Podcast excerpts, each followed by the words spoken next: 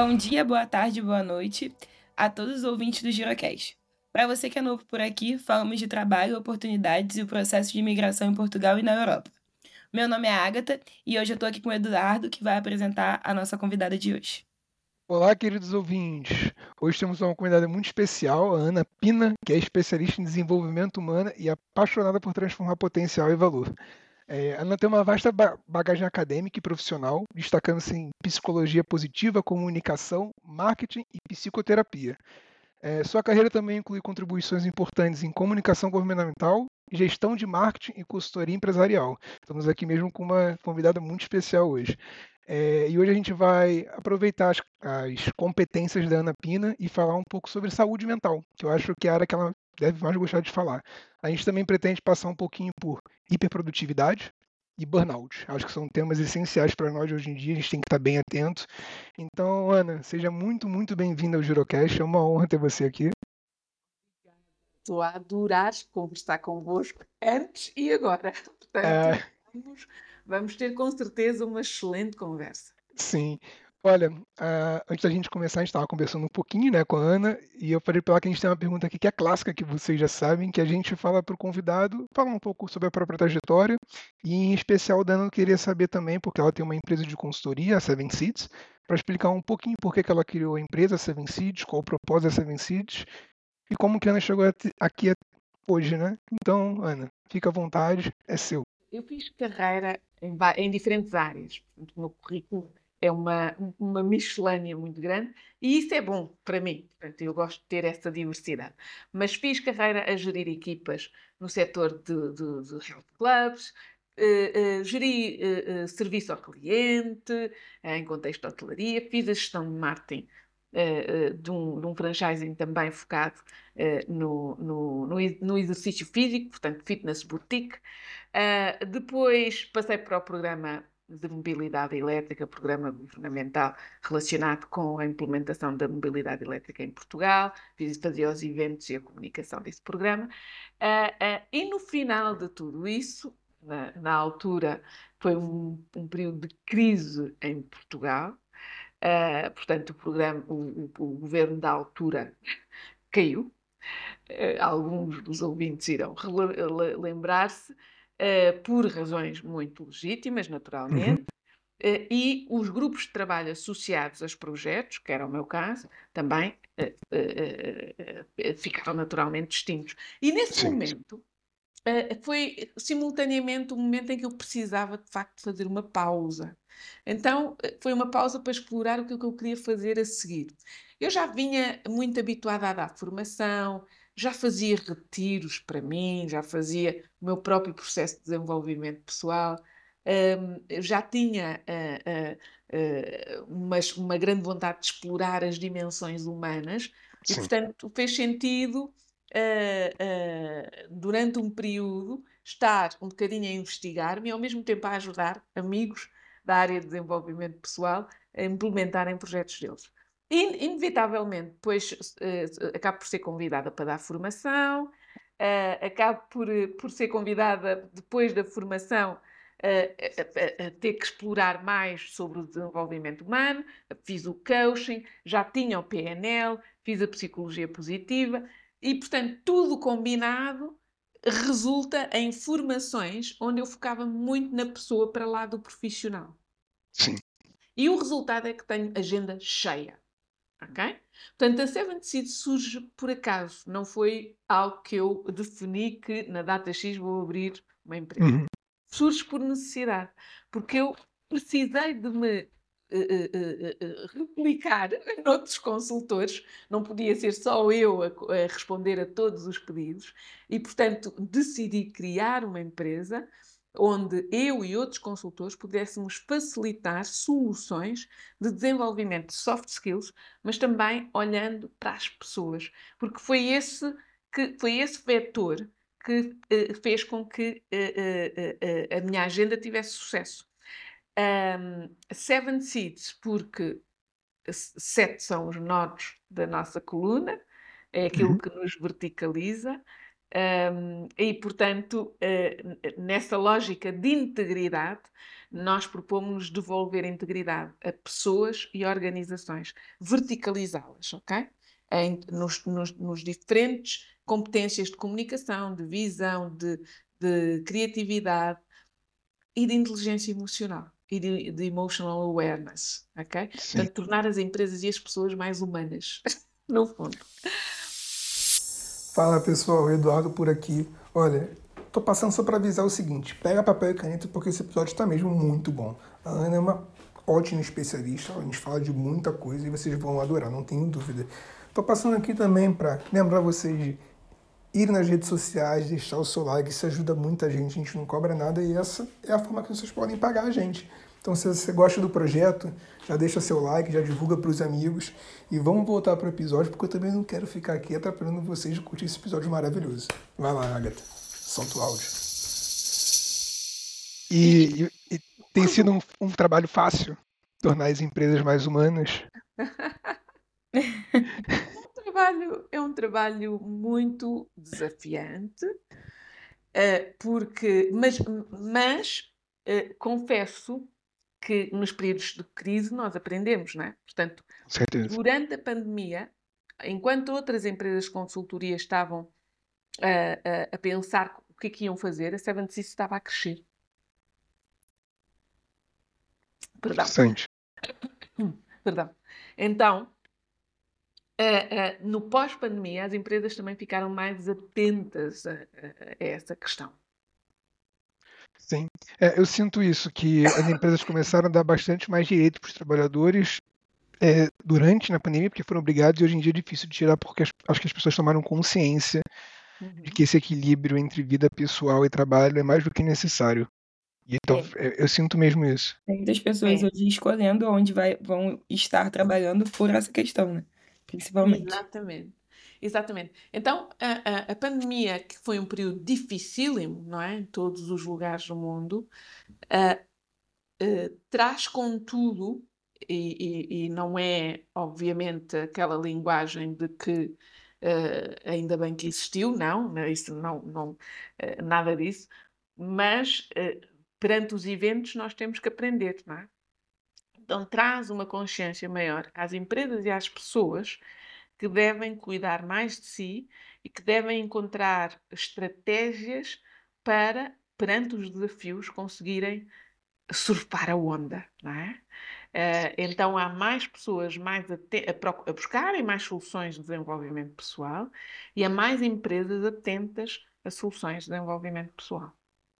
Com certeza. Uhum. E, assim, começando talvez pelo básico, eu, assim, uma definição, né? O que, que, uhum. seria saúde mental, porque agora se fala muito nisso, né? mas o que, que é saúde mental de fato e qual a importância disso na nossa vida diária, né? Ok. Então, a saúde mental é. Uh, uh, vou fazer aqui uma comparação com a saúde física, que é muito fácil, não é? Sim. Nós sentimos com saúde quando está tudo a funcionar no nosso corpo, quando conseguimos cumprir com as funcionalidades de todos os órgãos e, e, e, sistemas, não é? E saúde mental é o mesmo no foro mental. Então, é quando nos sentimos capazes de enfrentar os desafios do cotidiano, porque sentimos que temos respostas, uh, o que nós chamemos, chamamos de estratégias de coping para uh, uh, enfrentar os desafios, sentimos que temos autoestima, que somos confiantes, que nos, que nos damos valor, sentimos que há esperança no futuro e sentimos que podemos estar em relação com outros, uh, confiar e pôr limites de forma salutar. Uh, portanto, sentimos-nos úteis no mundo e sentimos-nos eficazes emocionalmente, ok? Portanto, esse, esse bem-estar, ok? Que é diferente da felicidade, ok? A felicidade é uma pulsação. Ok. Uh, uh, aliás, a, a, a, felicidade são estados, não é? Nós agora fala, fala-se muito de felicidade e eu sou de psicologia positiva também, portanto, também de uh, florescimento humano. Mas são conceitos diferentes. O conceito do bem-estar e de uma plenitude Uh, uh, que não invalida a adversidade ou um momento de um momento mais uh, preenchido de felicidade, que são apontamentos da vida, não é? Não, não são todos os momentos. Com certeza. É interessante essa diferença de da feliz. Porque o Sargo começando a descrever, eu falei assim, tá. Eu me sinto assim quanto feliz, mas quando você falou a diferença, pra mim é claro, porque às vezes eu sinto que eu não tô nesse estado pleno de felicidade, né? Nossa, eu tô muito feliz, mas eu tô confiante comigo mesmo. Eu sei que apesar de posso estar triste, mas eu sei que eu tô preparado para os desafios que vêm. Eu acho que né, é bem claro assim quando a gente consegue perceber a diferença. A falta de autoestima ou a baixa autoestima é considerado um problema de saúde mental? Baixa autoestima pode levar a desafios e adversidades que depois podem despoletar problemas de saúde mental. Mas só por si não é um problema de saúde mental. É, uh, no fundo, uma uh, uh, característica ou um momento de determinada pessoa, ok? Sim. Agora, pode levar, se for, um, se for, se levar a uma disfuncionalidade da pessoa em termos de estabelecimento de relações, em termos de conseguir aquilo que quer, em termos de se afirmar, etc, etc. Se permanentemente levar a estados uh, uh, de insucesso na vida daquela pessoa, uh, provavelmente pode depois gerar ansiedades, depressões, que já são estados de desequilíbrio mental e, portanto, já são problemas de saúde mental, que têm na causa a baixa da autoestima. Okay? Pode, podem existir várias situações que despoletam depois um, um, momento em que nós não, não nos sentimos equilibrados a nível de saúde mental e, agravando-se, pode se tornar uma patologia. Eh, mas uh, uh, todos, em algum momento da vida, já se calhar não todos, mas muitos de nós já uhum. tivemos em estados mais depressivos, em estados mais ansiosos, e nem por isso nos tornamos ansiosos crónicos ou depressivos major, não é? Que, que são a, um momento, os estados mais graves. Sim, exatamente. Sim. Portanto, nós conseguimos entrar e sair de desequilíbrios a nível de saúde mental. Quando, quando se marca um momento em que ficamos patologicamente comprometidos, não é? Aí já é mais desafiante, já precisamos de suporte também do foro da psiquiatria algumas vezes, uhum. uh, e não significa que não sejamos felizes, porque temos que acreditar todos que é possível ser-se feliz apesar da doença, mesmo quando é uma doença mental. Sim. É, e outro, oh, agora já pulando para outro ponto a gente vive numa era muito intensa da digital, sendo bombardeado diari diariamente com muitos dados, uhum. toda hora entrando no Instagram e etc e tal, em vários é, conteúdo, muito conteúdo para nossa mente. Como que a gente pode encontrar equilíbrio entre o uso da tecnologia e a preservação da nossa saúde mental? Então temos mesmo que pôr limites porque o uso da tecnologia, que é fabuloso, imaginem se nós não tivéssemos uh, a tecnologia e internet no período pandémico, seria o. É o caos. O caos. Seria o caos. Portanto, a tecnologia é muito importante. E como todas as ferramentas, nós temos que usar o lado positivo das ferramentas, não é? Portanto, é bom usarmos o lado positivo da internet, o, que é bom nos nossos telemóveis, e, portanto, uh, uh, uh, tudo o que é o que nos facilita de uma forma positiva. quando nos tornamos dependentes das redes sociais, ou do, do e-mail, ou do Instagram, ou do WhatsApp, na verdade estamos a permitir que muita informação nos chegue no mesmo tempo cronológico. E, portanto, o que vai acontecer é que nós nos sentimos sem tempo. Na verdade, nós estamos é demasiado ligados, ok?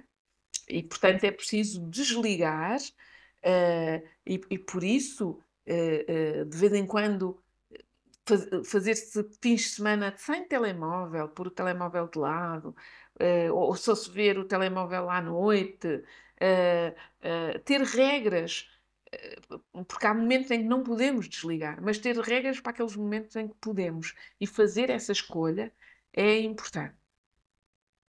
Com certeza eu vou até anotar isso, porque eu adorei essa dica. Eu me sinto exatamente assim, né? Eu tava conversando com a minha psicóloga que às vezes parece que tenho. Eu sinto, tá? Isso, que eu tenho que aprender tanta coisa, que eu tenho que estudar tanto para ficar à frente do mercado e me destacar, que às vezes parece que eu não tenho tempo suficiente para fazer tudo. E isso me deixa num estado de desespero. Né? E aí eu sinto que quando eu entro nesse estado eu não consigo avançar em nenhuma, em nenhuma área da minha vida, porque eu estou tão ansioso e tão focado nas coisas que eu começo a fazer as coisas embaralhadas. Então, não me programo para estudar, eu não me programo para aprender aquilo, e quando eu vou ver, já estou com outras tarefas, né, já chegando nos deadlines, e eu tenho que começar a correr, eu sinto que estou sempre correndo atrás do próprio rabo, sabe? Parece que eu nunca sento, relaxo e me organizo de fato. E acho que isso é uma boa dica, talvez. Porque eu já não fico muito, mas acho que talvez ficar menos mesmo, colocar essas regras de tal hora, tal hora não toco no, celu no telemóvel, porque isso. vai me fazer bem. Recentemente eu comecei a estudar sobre Second Brain.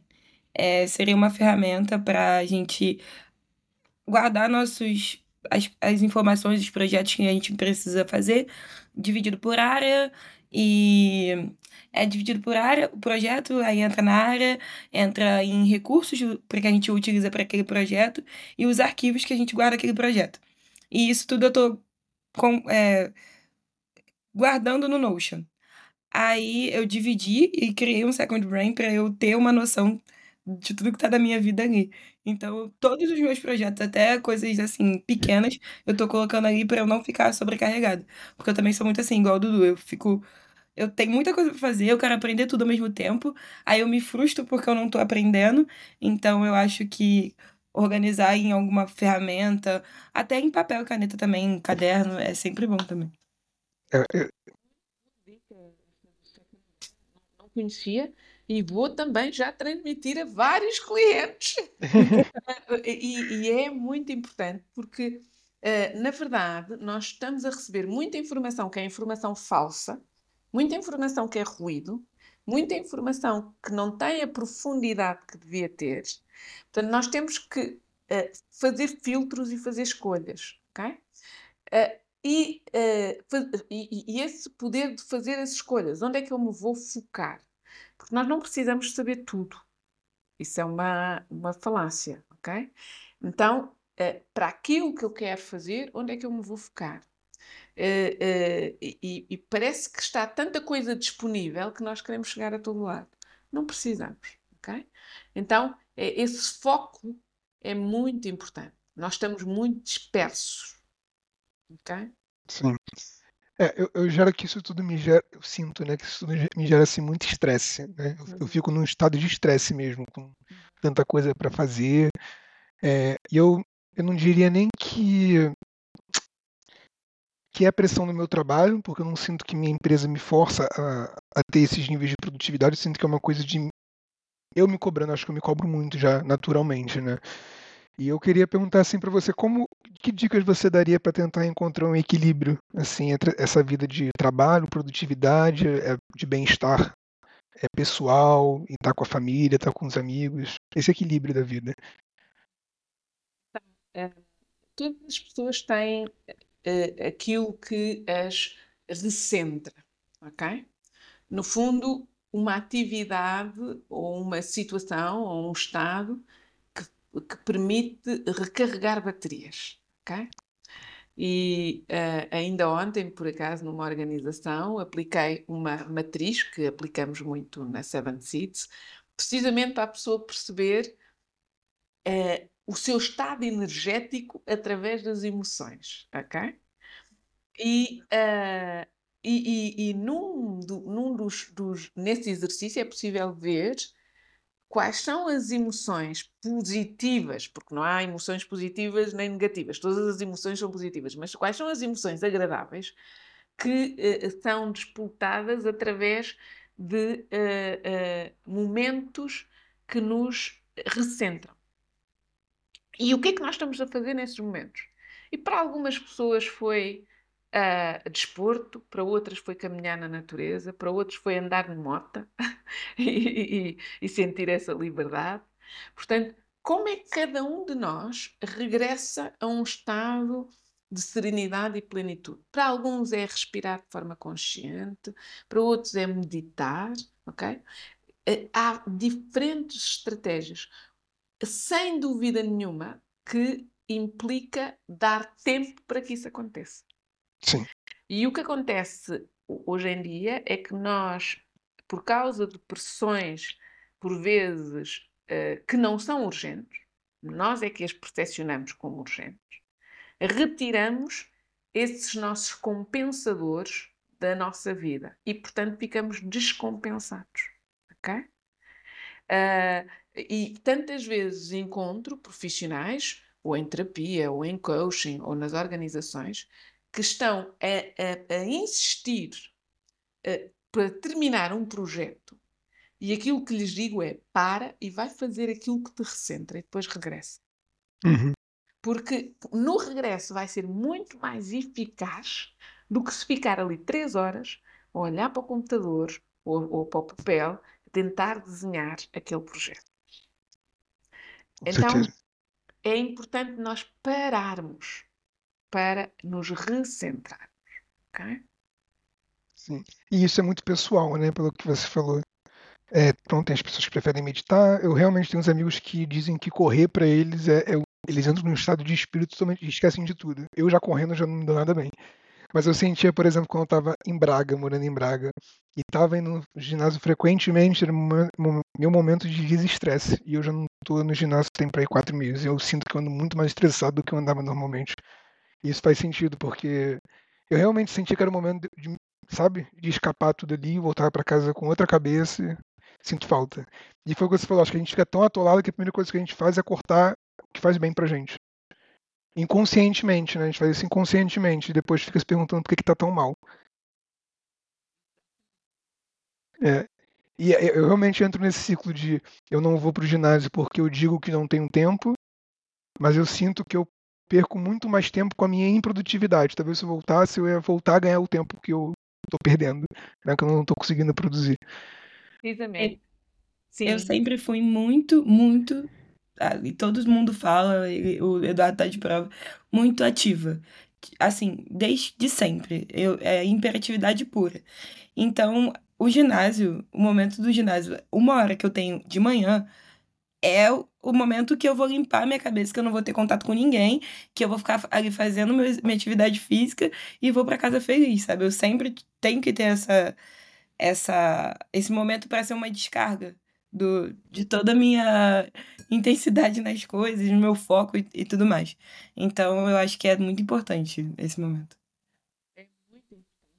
É, é, eu recordo-me numa fase de adolescente Uh, em que, uh, na altura, os meus pais até tinham um contexto vulnerável, nós vinhamos, eu vim de uma família vulnerável, portanto, eu trabalhava para pagar as minhas coisas, inclusive o, o ginásio. E havia um, houve um momento em que não, não tive dinheiro para o ginásio naquele mês. E a, a minha mãe já percebeu que eu estava tão insuportável que fez as contas lá no milheiro dela eu ir para o ginásio. E disse: vai para o teu ginásio e, e, e deixa-me na mão. Portanto, eh, o, o, o, ginásio é, uh, e o desporto, e, e, muitas vezes uh, nem é preciso, uh, lá está, podemos ir para a rua, correr, podemos ir andar no jardim, podemos encontrar soluções. É uma forma muito prática de nos recentrarmos. Há outras. A respiração consciente é muito importante. Diz Reich, o pai da psicoterapia somática, que a respiração consciente ou a respiração ativa, há vários tipos de respiração, são pequenas cirurgias emocionais, ok?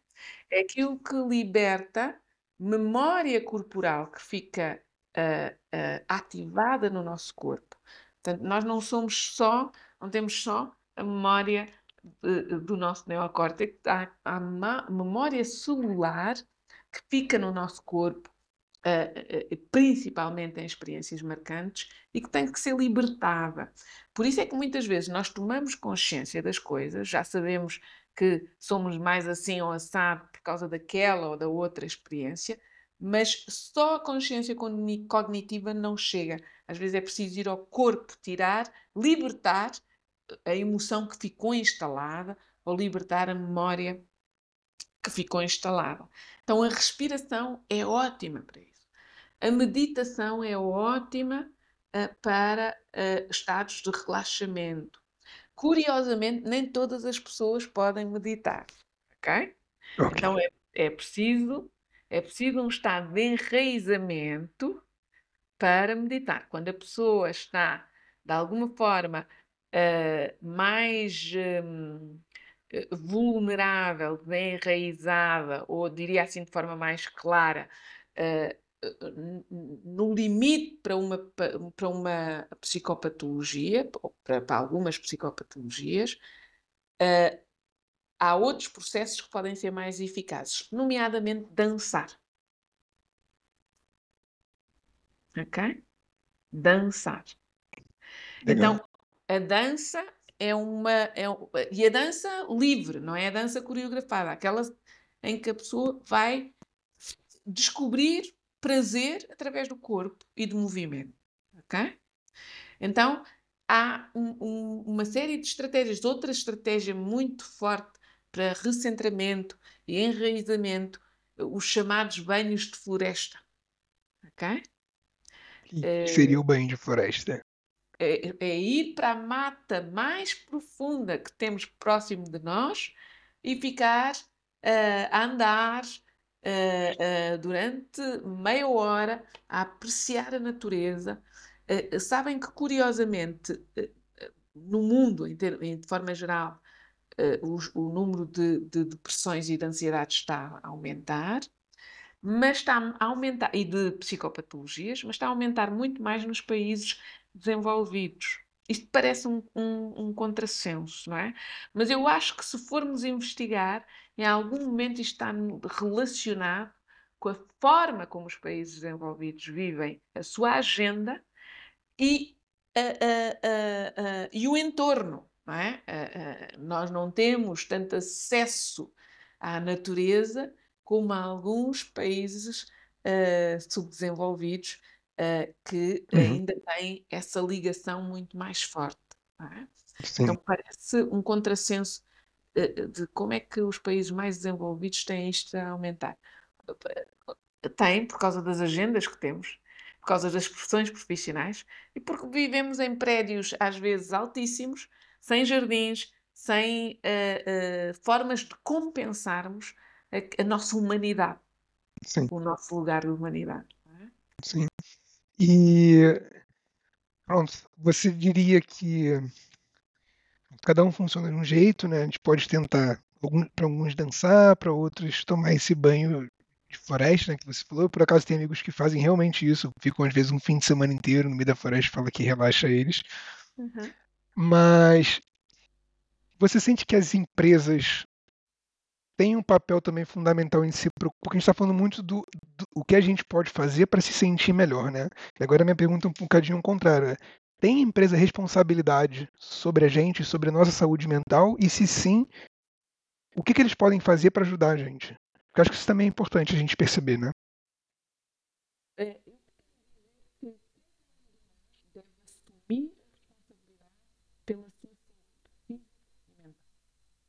Esse lugar bloco de controle interno em que nós assumimos a responsabilidade por nós próprios é importante. Não invalida que a sociedade civil, as famílias e as organizações não sejam corresponsáveis. Ok? E em que medida é que são corresponsáveis? São corresponsáveis quando criam, por vezes, ambientes tóxicos, em que alguém mais vulnerável, uh, e, e, e, e, infelizmente quando enquanto lidamos com essas situações, uh, por medo de dizer que não a determinada proposta, por medo de ficar desempregado, uh, por medo de uh, agir contra, não é? fica numa situação fragilizada do ponto de vista mensal, mental. Há instrumentos legais que protegem os colaboradores, nomeadamente Uh, estamos todos mais esclarecidos sobre aquilo que é assédio moral, por exemplo. Portanto, aquela ideia de que os líderes podem estar por aí a gritar e, a, e aos murros nos, nos, colaboradores é mentira, isso é assédio moral. Sim. Portanto, uh, uh, eu várias vezes vou dizendo isso a vários líderes e colaboradores que temos formas assertivas de comunicar, ok? Que devem ser usadas na, na, nas, nas eh, organizações. Uh, portanto, o líder e a organização é responsável por criar um ambiente positivo e um contexto positivo onde a pessoa possa desenvolver e produzir, ok? Uh, e no limite, uh, uh, porque não são só os líderes, há, há, elementos que são tóxicos, elementos das equipas que são tóxicos e que minam a equipa. E que tem que ser o líder também a decidir se fica ou se sai, porque está a minar todos os outros colegas. Portanto, uh, isto é uma responsabilidade coletiva, sendo que não podemos nos esquecer que o próprio é que está dentro de si.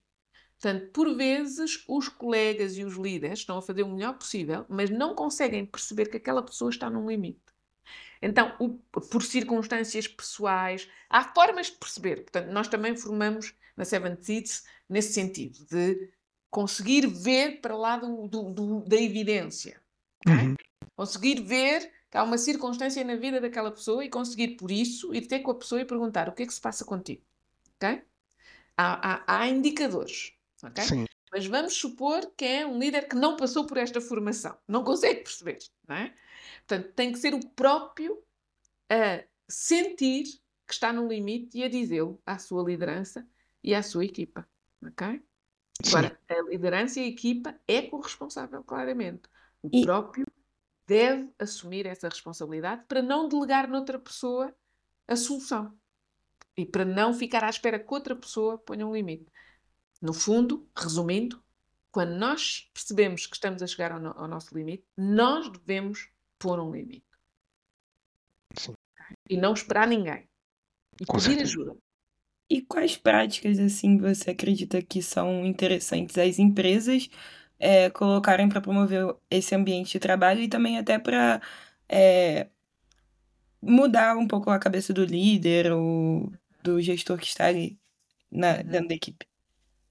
Qual será as formas? É Quais isso? práticas que, elas, okay. que as empresas podem tomar em relação Muito bem. Então eu posso vos falar de algumas empresas que, uh, por exemplo, em Portugal, a IBM foi muito inovadora, portuguesa, que pediu-nos workshops relacionados com inteligência emocional, com stress, com autorregulação, com meditação, até com parentalidade. Portanto, eles fizeram uma série de, de, de coisas aos seus colaboradores e durante a fase da pandemia, precisamente para assegurar que estavam a dar a todos as competências que eles precisavam e que precisam, eh, eh, eh,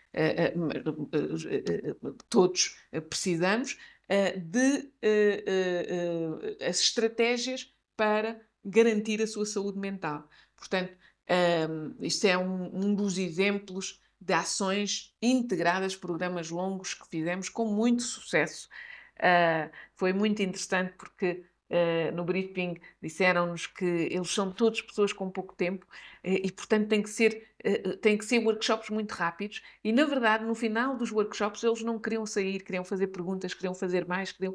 Então, foram, foram workshops muito interessantes. com, o, o, o, com, a promoção desta, desta marca, que se revelou por isso muito preocupada com a sua equipa de colaboradores e uh, em corresponsabilidade deu soluções, não é? Uh, há outra uh, que é Impossible e que temos um testemunho muito lindo deles que assumiram as custas de consultas de psicoterapia dos seus colaboradores. Psicoterapia somática. Portanto, durante um período, os colaboradores faziam diferentes sessões de psicoterapia uhum. e o, no testemunho, a pessoa dos, dos recursos humanos diz que isto não foi só uma estratégia uh, para ajudar o, o, colaborador, o que se revelou é que foi uma, uma, não foi uma estratégia que, com impactos só na vida pessoal do colaborador, nós vimos impactos na empresa, no número de conflitos que reduziu, na autonomia de cada uma das pessoas, na forma como passaram a comunicar e a resolver problemas uns com os outros. Portanto, isso foi visível na empresa. Uh, e foi um programa longo, um investimento uh, longo desta marca que mostrou preocupação com os seus colaboradores. E queremos que todas façam isso, como é óbvio. Uh, uh, que façam mais workshops de vários temas, e que, e que, e que investam naquilo que, por vezes, para o colaborador é difícil investir, como são as consultas de psicoterapia. É? Sim. Ah, deixa eu te fazer uma pergunta. Ela, vai... Ela já volta. É, uhum. Eu estava lendo uma reportagem hoje falando Sim. sobre quiet ambition. É, uma, é um termo novo, também esses termos surgem toda hora, né? É um termo que deriva do quiet quitting, não sei se você já ouviu falar. Sim, sim, claro. Que basicamente são que os jovens, né, hoje em dia, ou pelo menos as pessoas que estão no mercado de trabalho agora, a gente fala da geração Z, né? Tem muito mais essa consciência de é, equilíbrio en, entre a vida, né, para evitar um, um burnout. Até vou te fazer essa pergunta mais para frente, para evitar esse tipo de, de problemas mentais e eu estava vendo os números, é, é, um pouco assustador, assim. Eles falam aqui que 50% da força de trabalho nos Estados Unidos se encaixa nessa categoria de quiet quitting, que só faz o que está dentro do rolo da, da, descrição do trabalho e não faz nada mais, né? E que eles esperam que, que isso aumente, né, para os próximos anos. Eles falam aqui que no topo da lista das prioridades tá passar tempo com família e amigos, que são os que as pessoas procuram, 67%, ter saúde física e mental, 64%, e 58% querem viajar.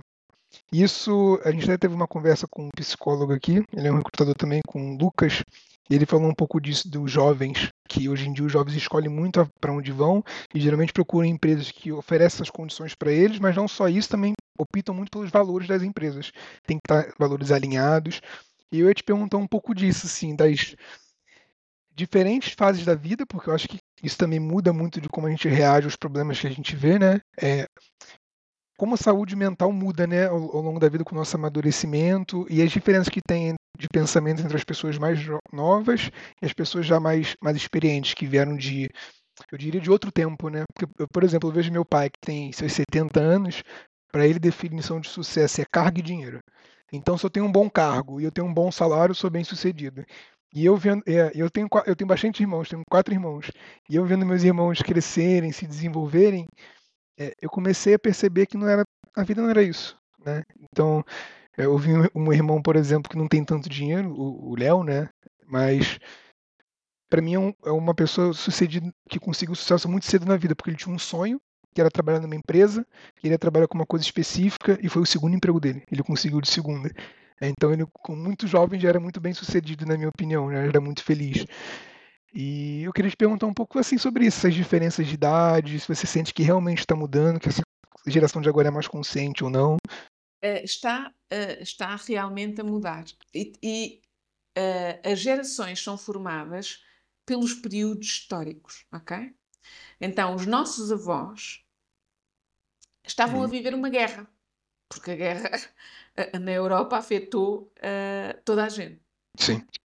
Sim. Então, o, o, importante era assegurar as condições de segurança, não é? Uhum. Um, e os nossos pais, peço desculpa, os nossos pais, uh, depois da, da, da uh, são, são, os nossos avós estavam focados em garantir a segurança. Portanto, poupavam muito, gastavam uhum. pouco, não tinham vida. Os nossos pais estavam preocupados em garantir na mesma essas eh, condições de, segurança, ao mesmo tempo que conseguem usufruir talvez um bocadinho mais, de uma forma mais humilde. É? Uh, nós, uh, e, e, estamos aqui gerações diferentes, é? mas uh, nós já nos preocupamos em construir carreira e ter um lifestyle. É? A nova geração não tem esses dramas históricos, tem outros dramas históricos. Uhum. É? Então, cada geração tem, um, tá, tá, tem uma resposta que está relacionada com o período histórico em que vive. É? Uh, nós agora temos uma guerra na Europa, também passados muitos anos, mas não está ainda a alastrar-se como a, a, de, de, a que os nossos avós viveram. Uhum. Se tivesse, as nossas prioridades estavam totalmente alteradas, não eram? Faz sentido, faz sentido. Então, a, a, a nova geração é uma geração que quer ser feliz. É? Mas para os nossos avós isto, estava, isso era longe, estava muito longe. Esse, esse, termo era o termo, era quase ser feliz, era quase como ser um, um unicórnio. Mas é que ser responsável, não é? Mas eu, eu acredito, é verdade, porque você está falando isso tudo agora, quando eu converso com meu pai, eu começo a mostrar essa visão de que de felicidade, do, do que eu, a gente, né, do que eu penso, do que eu vejo o mundo, do que eu espero para mim, eu, eu vejo mesmo uma dificuldade nele de perceber. Isso. Acho que talvez porque ele não foi criado nesse mesmo período, né? Foi isso que se for as prioridades na época dele eram outras. Acho que uma pessoa com 70 anos também é difícil de conseguir enxergar o mundo de outra forma. É bom que ele desformate isso agora e que perceba que agora ele pode ser eh, feliz eh, com a idade que tem e fazer eh, as coisas que quer, quer fazer. Sim. Mas, de facto, houve um progresso a nível mundial, apesar de nós às vezes acharmos que estamos a regredir, Uh, mas houve um progresso a nível mundial que permite também um progresso a nível das ambições. Como se estivéssemos aqui a falar da pirâmide de Maslow. Uhum. Tem aqui embaixo uh, as necessidades de segurança, depois as, as fisiológicas Sim. em primeiro lugar, depois as de segurança, depois a da autoestima e depois as da autorrealização. Então é olhar para o mundo e ver quantos de nós, se puséssemos todo o mundo numa pirâmide de Maslow, quem está aonde, não é? E, obviamente, quem tem as, as, necessidades fisiológicas e de segurança e de autoestima garantidas pode ambicionar algo maior, não é? Mas quem não está aí não pode, não é? Então há aqui uma, uma interligação entre as condições sociais e as nossas, os nossos momentos. É? Uhum. A nova geração é uma, é uma geração que não quer prisões, quer liberdade.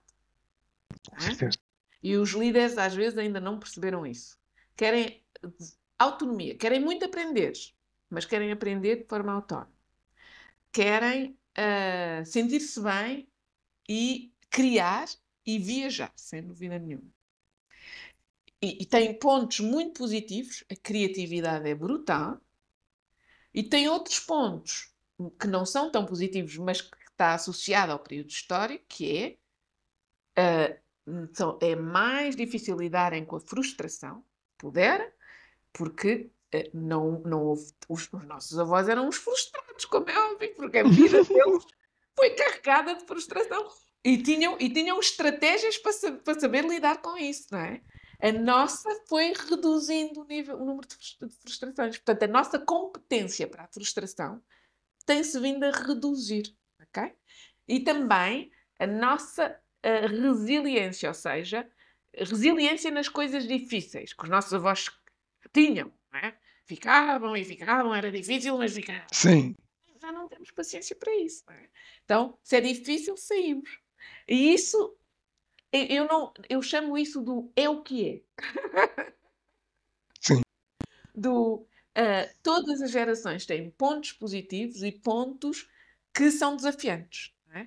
Agora, nós temos é que viver com a de hoje. E, portanto, os líderes que estão a receber as novas gerações têm que aprender a lidar com as novas gerações.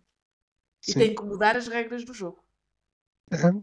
Inclusive, nessa, nessa pesquisa que o Dudu estava lendo, eu li até o final o, o texto e eles falaram que está sendo muito difícil preencher a lacuna dos próximos líderes. Então, vai, vai, ter uma, vai ter uma falta de líderes, porque os líderes de hoje não estão desenvolvendo líderes? É. Eu acho que vão haver líderes diferentes. A nova geração é mais colaborativa. Ok? Uh, portanto, há agora modelos diferentes de liderança. A sociocracia, por exemplo, onde todos trabalham uh, para determinado fim, não é? Pode haver um líder uh, naquele momento e depois noutro é outro para o mesmo projeto. Uhum. Uh, uh, há formas distintas de liderar processos neste momento e que são formas até muito colaborativas, não é? Uh, agora vamos ver onde é que isto nos leva e quais são as, os líderes do, dos nossos avós eram líderes autocráticos também, não é? Davam um murro na mesa e é para Sim. fazer assim como eu quero. Não é isso que nós queremos, não é? Uh, portanto, temos, temos, que, temos aqui mudanças a, níveis, a nível da sociedade, sociologicamente falando, que depois também produzem novas pessoas, novos líderes. E agora vamos, vamos ver que tipo de líder é que esta geração vai propor. Se calhar vai ser um líder mais emocional, mais sensível. Uhum. Uh, vamos ver uh, e, e, vamos co-construir, não é? Sim. É, eu, eu, sinto mesmo que os, hoje os, os líderes de hoje, que estão hoje, têm mesmo essa dificuldade. Eu diria que talvez não nas, nas maiores empresas né, do mundo, porque eu acho que eles têm a capacidade de contratar os melhores. Eu acho que nas pequenas e médias empresas é uma dificuldade muito grande. Assim, eu fui trabalhar na França numa empresa pequena, era nítido isso. Na SEC eu tô com empresas de meio, médio porte, eu vejo muitos líderes que têm essa dificuldade mesmo assim de conseguir perceber a dor do colaborador. E essas coisas, né, que antigamente as pessoas não davam tanta bola de eu tenho uma vida pessoal também, eu tenho problemas na vida pessoal que podem impactar no trabalho. Né? Eu vejo meu pai falando, ele não liga muito para isso também. É, mas são coisas que acontecem na vida. Acho que a nossa geração tem mesmo mais consciência disso e já não está mais disposta a trabalhar por dinheiro a qualquer custo, né? Acho que é esse o ponto. Acho que a gente se percebeu que isso não traz felicidade para a gente no longo prazo. Olha, posso vos dizer, isso é mesmo muito importante, que nas últimas formações de liderança que demos, uh, alguns líderes uh, no final vieram ter connosco a dizer que ficámos a perceber que nós éramos líder de processos e que, e, que, e, que, e que, na verdade, temos que ser líderes de pessoas. Então, começaram a guardar mais tempo para as pessoas, para falar com as pessoas e até para descobrir mais sobre o lado pessoal e familiar de cada colaborador. Então, e há líderes que até vão mais longe, que nos perguntam até sobre campos mais espirituais. Uhum. Portanto, uhum. há uma transformação da própria liderança para conseguir responder àquilo que é a, a, a, criatividade, a pujança, a energia desta nova geração que não quer os mesmos líderes do passado.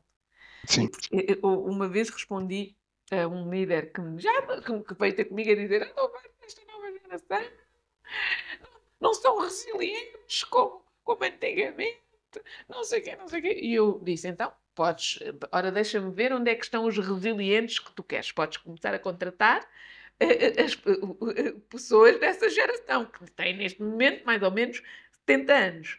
Uh, e, e, e, nós até somos muito uh, promotores do, do, do, do, da integração de pessoas de diferentes idades. Mas, uhum. como é óbvio, não é possível voltar àqueles que foram. É? Temos que trabalhar com esta geração e com as qualidades que esta geração tem, que são inúmeras, e os líderes de hoje têm que se adaptar um, e perceber como é que podem reter esta nova geração e podem reter como? Com um propósito. Esta nova geração precisa de valores, precisa de um propósito. Não quer só trabalhar por dinheiro. Então eles têm que se têm que se alinhar nesse sentido, têm que ouvir as suas pessoas, sim, porque esta nova geração precisa de feedback, mais feedback do que a anterior, têm que trabalhar temas de, de, de consciência emocional, sim, sim tem que eventualmente até ir mais longe para uma dimensão mais espiritual. Então, uh, isto é progresso. Esta nova geração está a obrigar os líderes a progredir. É? E isso é bom. Uh, uh, agora, não quer dizer que seja uma geração perfeita. Vamos ver como é que o perfeito não existe. Nenhuma é perfeita, ok? Nenhuma do passado e, e do presente é perfeita. Uh, e de facto, há aqui questões que preocupam, nomeadamente relacionadas com a, a, a forma como gerem frustração. ok? E isso é algo que uh, o, o, os jovens de hoje uh, devem refletir. Devem refletir. É. é mas eu, eu, concordo com você, mas você acha que isso é fruto de uma geração eu diria, tem um ditado que diz assim, né? Homens, é, tempos difíceis fazem homens fortes, homens fortes fazem tempos fáceis, tempos fáceis fazem homens fracos. Você acha pois que é um é. pouco disso, assim? Você acha que a gente cresceu numa, numa qualidade de vida que talvez os nossos avós, pais não puderam ter essa oportunidade e a gente começou a se preocupar com outras coisas? Como ser feliz? com outros aspectos da vida, né? Sim. E que não é ruim também. Não, nada. Eu acho que é, é, é parte do processo natural evolutivo nosso, né? É, Como sociedade. é, ah, ah, até, até me faz lembrar aqui um bocadinho ah, ah, aquilo que nós estudamos em psicoterapia na formação de- do caráter, nas tendências de caráter. Normalmente, as tendências de caráter mais rígidas e mais combativas são, ah, estão em pessoas que tiveram que ser muito resilientes e, portanto, encontraram defesas que as tornaram, defesas de vida, que as tornaram muito rígidas. Aqueles mais ah, amorosos, ah, que é outra tendência de caráter, eh, não tiveram eventualmente tantos desafios, mas têm essa qualidade da amorosidade, ok? Então, é como se não é possível ser-se, entre aspas, eh, tudo. Na verdade, nós somos tudo em complementariedade uns com os outros. Portanto, nós precisamos uns dos outros, ok? Faz sentido. É, de- deixa eu fazer. Não sei se a Agatha quer fazer uma pergunta, tem uma perguntinha, bem rapidinha. Eu ia te perguntar. Eu, eu- Tá. Eu ia te perguntar sobre o burnout. Por quê? Deixa eu te fazer uma contextualização. Muito se fala, as pessoas dão dicas, falam os sintomas, mas mesmo assim eu sinto que é difícil para quem está entrando nesse estado conseguir perceber, se perceber disso, porque acho que o seu pato mais, mais importante é a gente se, se conseguir se perceber que está mal e depois tratar, né? Tratar de forma. Eu não sei se é um, é um tabu ainda, eu sinto que as pessoas têm muito tabu em falar que estão mal psicologicamente. Eu sinto que esse é um tabu que a gente tem que quebrar ainda, e graças a Deus eu sinto que essa geração está conseguindo quebrar esse estigma aos poucos. Mas eu queria te perguntar justamente isso: é como perceber que eu estou entrando num estado de burnout? Né? Quais são os sintomas, você como especialista, e como fazer para me precaver? Porque a gente sabe que é difícil. Então, que dicas você daria para uma pessoa que está se vendo nesse estado, não consegue sair, ou sabe, porque às vezes a pessoa até sabe que está mal, mas não consegue sair porque se vê perdida. Excelente pergunta. E eh, há alguns pontos importantes.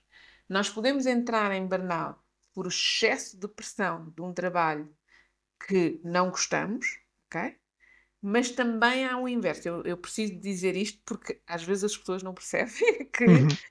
excesso de trabalho de algo que adoramos também pode levar a um burnout, ok? Qualquer excesso. Ok. Todos precisamos parar, ok? Portanto, a pessoa pode estar na adrenalina a fazer porque adora o que está a fazer, mas está fisicamente, emocionalmente, intelectualmente exausta. E tem que parar. O sono fica afetado. Ou ah, ah, ah, por, por não ser um sono profundo, ou por ser um sono interrompido. O sono fica afetado. ok? Ah, o apetite também fica diferente. ok? A atenção e a memória também ficam afetadas. Portanto, há vários indicadores que nos podem ah, fazer colocar esta questão de será que é excesso? E há outro muito simples que, que, que eu adoro, que é perceber como é que estamos a respirar. Se a respiração for eventualmente demasiado curta e demasiado rápida, e sempre assim, nós estamos claramente muito ansiosos. Ok? Sim.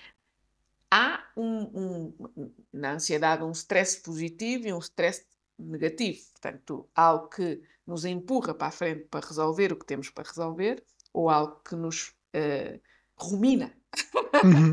põe a ruminar, que é contraproducente. é? Então, nós temos que eh, parar para perceber se, ahm, se estamos a fazer uma boa gestão dos nossos recursos físicos, emocionais e energéticos. Sim.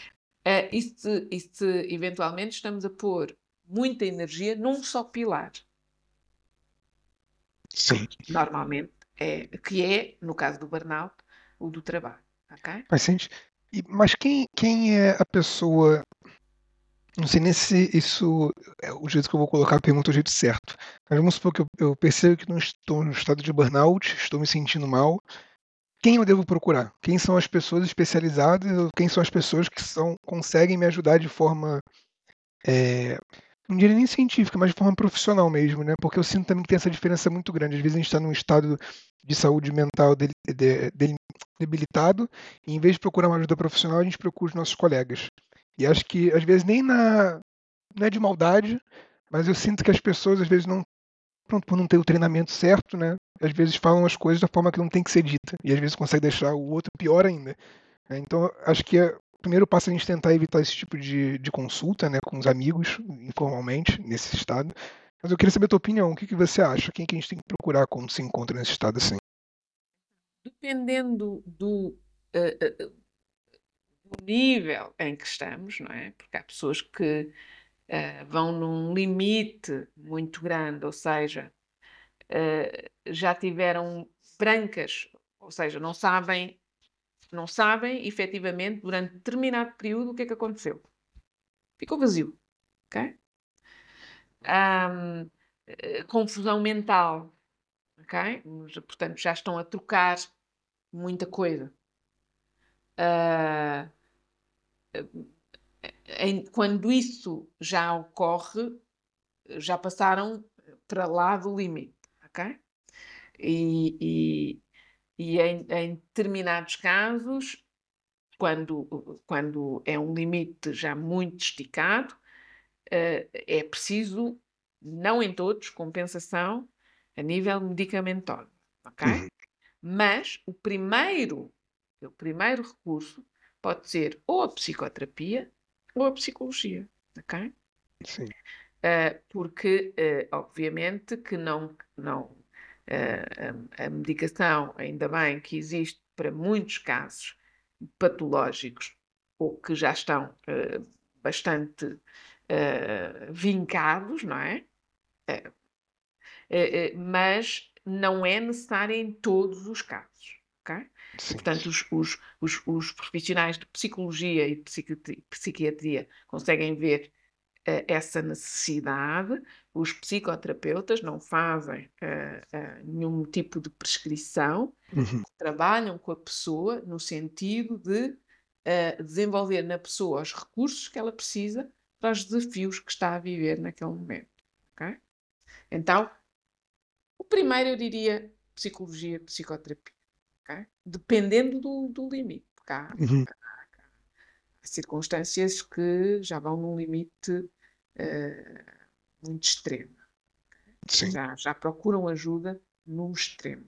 Uh, Ana, e pra, e pra finalzinho, quer perguntar mais alguma coisa, Dudu? Não, eu ia falar só que para não deixar chegar nesse estado, né? Se tem alguém ouvindo a gente e acha que tá nesse estado, acho que não é bom deixar chegar, já procura uma ajuda. então, Procura a Ana. um contacto. Para além da Ana, claramente, eu posso falar com todas as, as pessoas.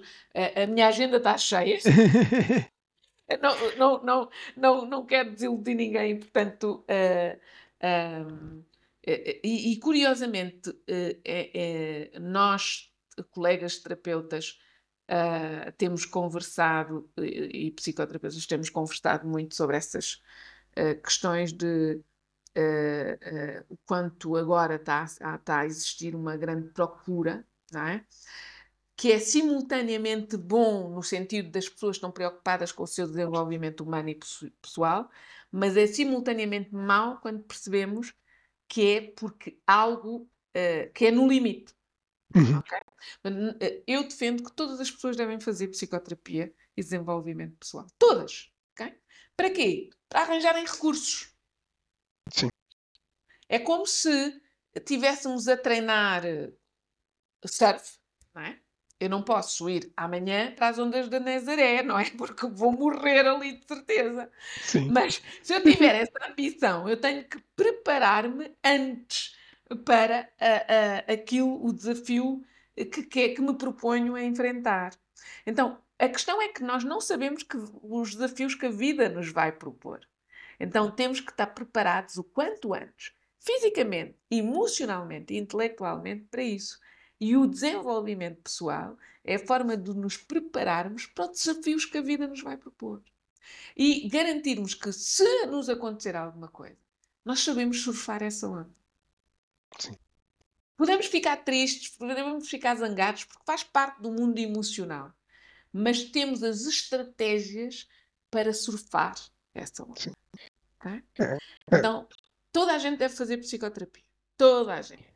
E agora, quem precisar de ajuda, eu, eu, eu eh, para além do, do eh, há várias pessoas com agenda cheia, mas há uma a escola onde eu me formei, o Centro de Psicoterapia Somática em Biossíntese e Centro de Psicoterapia Somática Biointegrativa agora, CPSB, portanto, cpsb.pt, faz consultas e faz consultas sociais, ou seja, há uma série de profissionais que fazem consulta de baixo custo. Não há razão para quem diz que não tem, que é caro, porque é, é verdade, uh, uh, e, que é, uh, e que não pode chegar a esse valor, as consultas do CPSB ficam entre os 25 e os 35 euros, mais ou menos, e em, em, situações especiais até conseguem valores, para que a pessoa não deixe de fazer, valores mais especiais ainda. E a pessoa faz o seu percurso, é acompanhado online, atendemos pessoas de todo o mundo, uh, que precisam, que querem fazer esse mergulho e que têm do outro lado um profissional que os vai acompanhar. Ah, que dica ótima, né? Muito obrigado mesmo. Uhum. Os ouvintes vão adorar.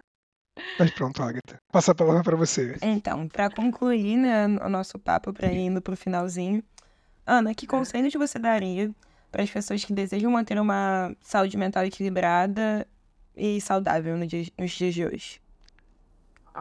Então, fazer psicoterapia ou desenvolvimento humano, porque alguns, uh, alguns ainda veem a palavra psicoterapia como tabu, não é? Uh, então, uh, fazer um processo de desenvolvimento, vão fazer retiros, pronto, vão fazer. escolham bons profissionais, isto é muito importante, ok? E como é que reconhecemos um bom profissional? É aquele que fez uh, à partida, cursos que não são cursos estilo instantâneo, não é? Põe na água e mexe. Isso não funciona. E que também fazem o seu próprio processo. Ou seja, têm supervisão, têm também, fazem o seu próprio processo de psicoterapeuta. Okay? Se não faz, é uma fraude. Okay? Então, uh, uh, tem cursos certificados, eventualmente. Há outros cursos não certificados que também são ótimos, ok? Eu conheço cursos não certificados que são fabulosos. Mas a certificação é uma, é uma europeia, é uma, é uma, é enfim, é um indicador, é um selo é? europeia ou, ou da, da, da de, de, outras certificações que não conheço, como estamos aqui na Europa, só conheço uh, esta. Uh, e um, eh, e que fazem o seu próprio processo, esses são, com certeza, uh, uh, partir de excelentes profissionais. Se não gostar do, do, profissional, do primeiro profissional que encontrou, escolha outro. é cliente, portanto, mude para outro. Sim. ok? Uh, e uh, o desenvolvimento pessoal, desporto, ok? Mexer o corpo, andar, correr, dançar, mexer o corpo, ok? Alimentação cuidada, ok? Com pecados. Eu também pego. e a respiração consciente, meditação, tantos centros que fazem meditação gratuita uh, e que nos ensinam a meditar, ok? um, relações pessoais afetivas. Não é preciso ter um estádio de futebol de amigos. Bastam dois ou três muito cúmplices, aqueles a quem nós sentimos que podemos dizer aquilo que nos é tão difícil. Okay? Que às vezes temos vergonha de dizer, vergonha de assumir, achamos que vamos ser pré-julgados. Okay? E também é bom sermos esses amigos. É? Uma vez uma amiga dizia-me: é, é, é, tão bom falar contigo porque eu posso dizer coisas estranhas. E eu respondi, porque eu sou um ser estranho, quer dizer, mais estranho que isto é impossível. Então, permitir esse lugar onde qualquer pessoa pode uh, uh, dizer sem medo, não é? Uh, e, e, ter objetivos, formular objetivos e principalmente esperança, porque a morte da esperança é uma coisa terrível. É. Eu posso só fazer uma pontuação aqui? Você falou Sim. muito da, da, que alguns líderes vão até para o espiritual, né? Eu estava no bar conversando com um amigo meu, veio para cá estudar e desistiu não estava conseguindo lidar bem com isso. Tava, muitas coisas aconteceram na vida dele, ficou muito frustrado. Eu acredito em Deus. Eu não, eu não, veja bem, eu sou católico, mas não sou tão ligado à igreja. Eu acredito mesmo em Deus porque eu acho que os momentos mais difíceis que eu tive era ele que me segurou, sabe? E quando eu tava falando isso pro meu amigo, ele ficou indignado. Ele falou assim: Nossa, você é um garoto tão resiliente, lutou tanto na tua vida para agora vir falar que é Deus. E foi o argumento que eu usei para ele foi justamente esse. Foi que quando eu não tinha mais esperança nenhuma, eu me apegava a Deus, né? Era aquele respiro de esperança que eu precisava. E por isso que eu conseguia sempre ser tão resiliente nas coisas. Então não atribuía a mim, né? Eu atribuí isso à fé que eu tenho. E eu falava para ele que eu achava importante todo mundo ter fé. E não precisa ser, não precisa ter a fé no Deus que eu tenho. Pode ser fé em qualquer coisa, mas tem que ter fé em alguma coisa, né, maior. E eu sinto que ele tem essa dificuldade para entender isso, mas eu sinto que funciona realmente comigo, assim, nos momentos mais difíceis da minha vida, quando me apeguei a isso, sabe, não tive a esperança, tive fé, as coisas sempre aconteceram. Né? Então, eu, eu partir dessa dica também, eu, eu concordo com você em gênero, número e grau. Acho que é importante ter fé. Só assim a gente não desanima. Eu falo que também eu sempre pontuo isso de questão da energia. Não, você tem que ter uma energia boa positiva para aquilo ali, mesmo se você estiver no caos. Mas, e a fé. A fé vai te guiar independente do que acontecer. Então, exatamente, se você não tiver fé, você não tem como continuar. Tipo, você vai perder a esperança. Ah. Aqueles que são agnósticos também são importantes, que não acreditam em nada. Uh, uh, portanto, a espiritualidade pode ser vivida para lá de qualquer religião ou crença, não é? Uh, ou crença no sentido de, de, de, de dogma, não é? Uhum. Uh, há outros recursos à nossa volta que nos dão esperança. O ser humano, a natureza, e que, nos, e que, e que também são exercícios de fé, ok? Então, uh, nós, nós, é, é, importante, eu, eu sou, uh, tenho as minhas crenças, uh, espirituais relacionadas, sim, também com um Deus que não é um Deus religioso, uh, mas trabalho com pessoas agnósticas que são espirituais também uhum. e, que, e, que acreditam no, noutro, noutra energia uh, de outra forma. Okay? Portanto, isto só para aqueles que, que são agnósticos não se sentirem desprovidos dessa possibilidade Sim. De, de, espiritualidade e de fé e de esperança. É? Sim, com certeza. Então, uh, uh, está para lá da religião, está para lá dessa, dessa construção que fazemos do Deus, é algo que pode ser vivido de forma muito particular por cada um. ok? Eu vivo da minha maneira, o Dudu vive de, da sua, a Agatha vive de outra, e portanto temos aqui uh, todas essas possibilidades, ok? Olha, Ana, muito obrigado pela sua presença. A gente já passou um bocadinho do tempo também.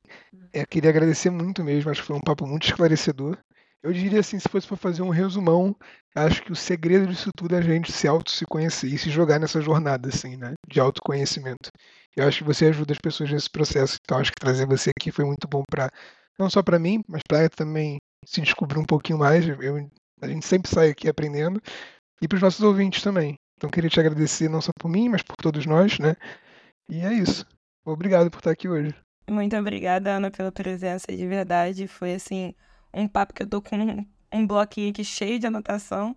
E muito obrigada. Oh, muito obrigada, Eduardo e Agatha. Foi mesmo muito bom conversar convosco e espero que, que, que os, os, nossos ouvintes também fiquem com vontade de mergulhar no seu autoconhecimento. Ok. E para encerrar, quer falar um pouquinho da onde encontrar você nas redes sociais ou a Seven Seeds? Sim, então nós temos, estamos no LinkedIn, Seven Seeds, estamos na- no, no Instagram, Seven Seeds, Sete Sementes em inglês, e eu também tenho uma página pessoal de como psicoterapeuta com, com, com dicas, com, com, eh, como terapeuta somática, como coach também, com, com, com dicas de psicologia eh, positiva também, eh, onde, eh, que é a Life Journey. Life's Journey, com um S entre as duas coisas. E, e que vos convido a visitar e, e, a, e a ver os conteúdos e a opinar. Ok? Sim. Então, Ana, sintam-se convidados, já sigam nas redes sociais. E é isso, Ana. Muito obrigado. Obrigada, obrigada eu. Tchau, gente.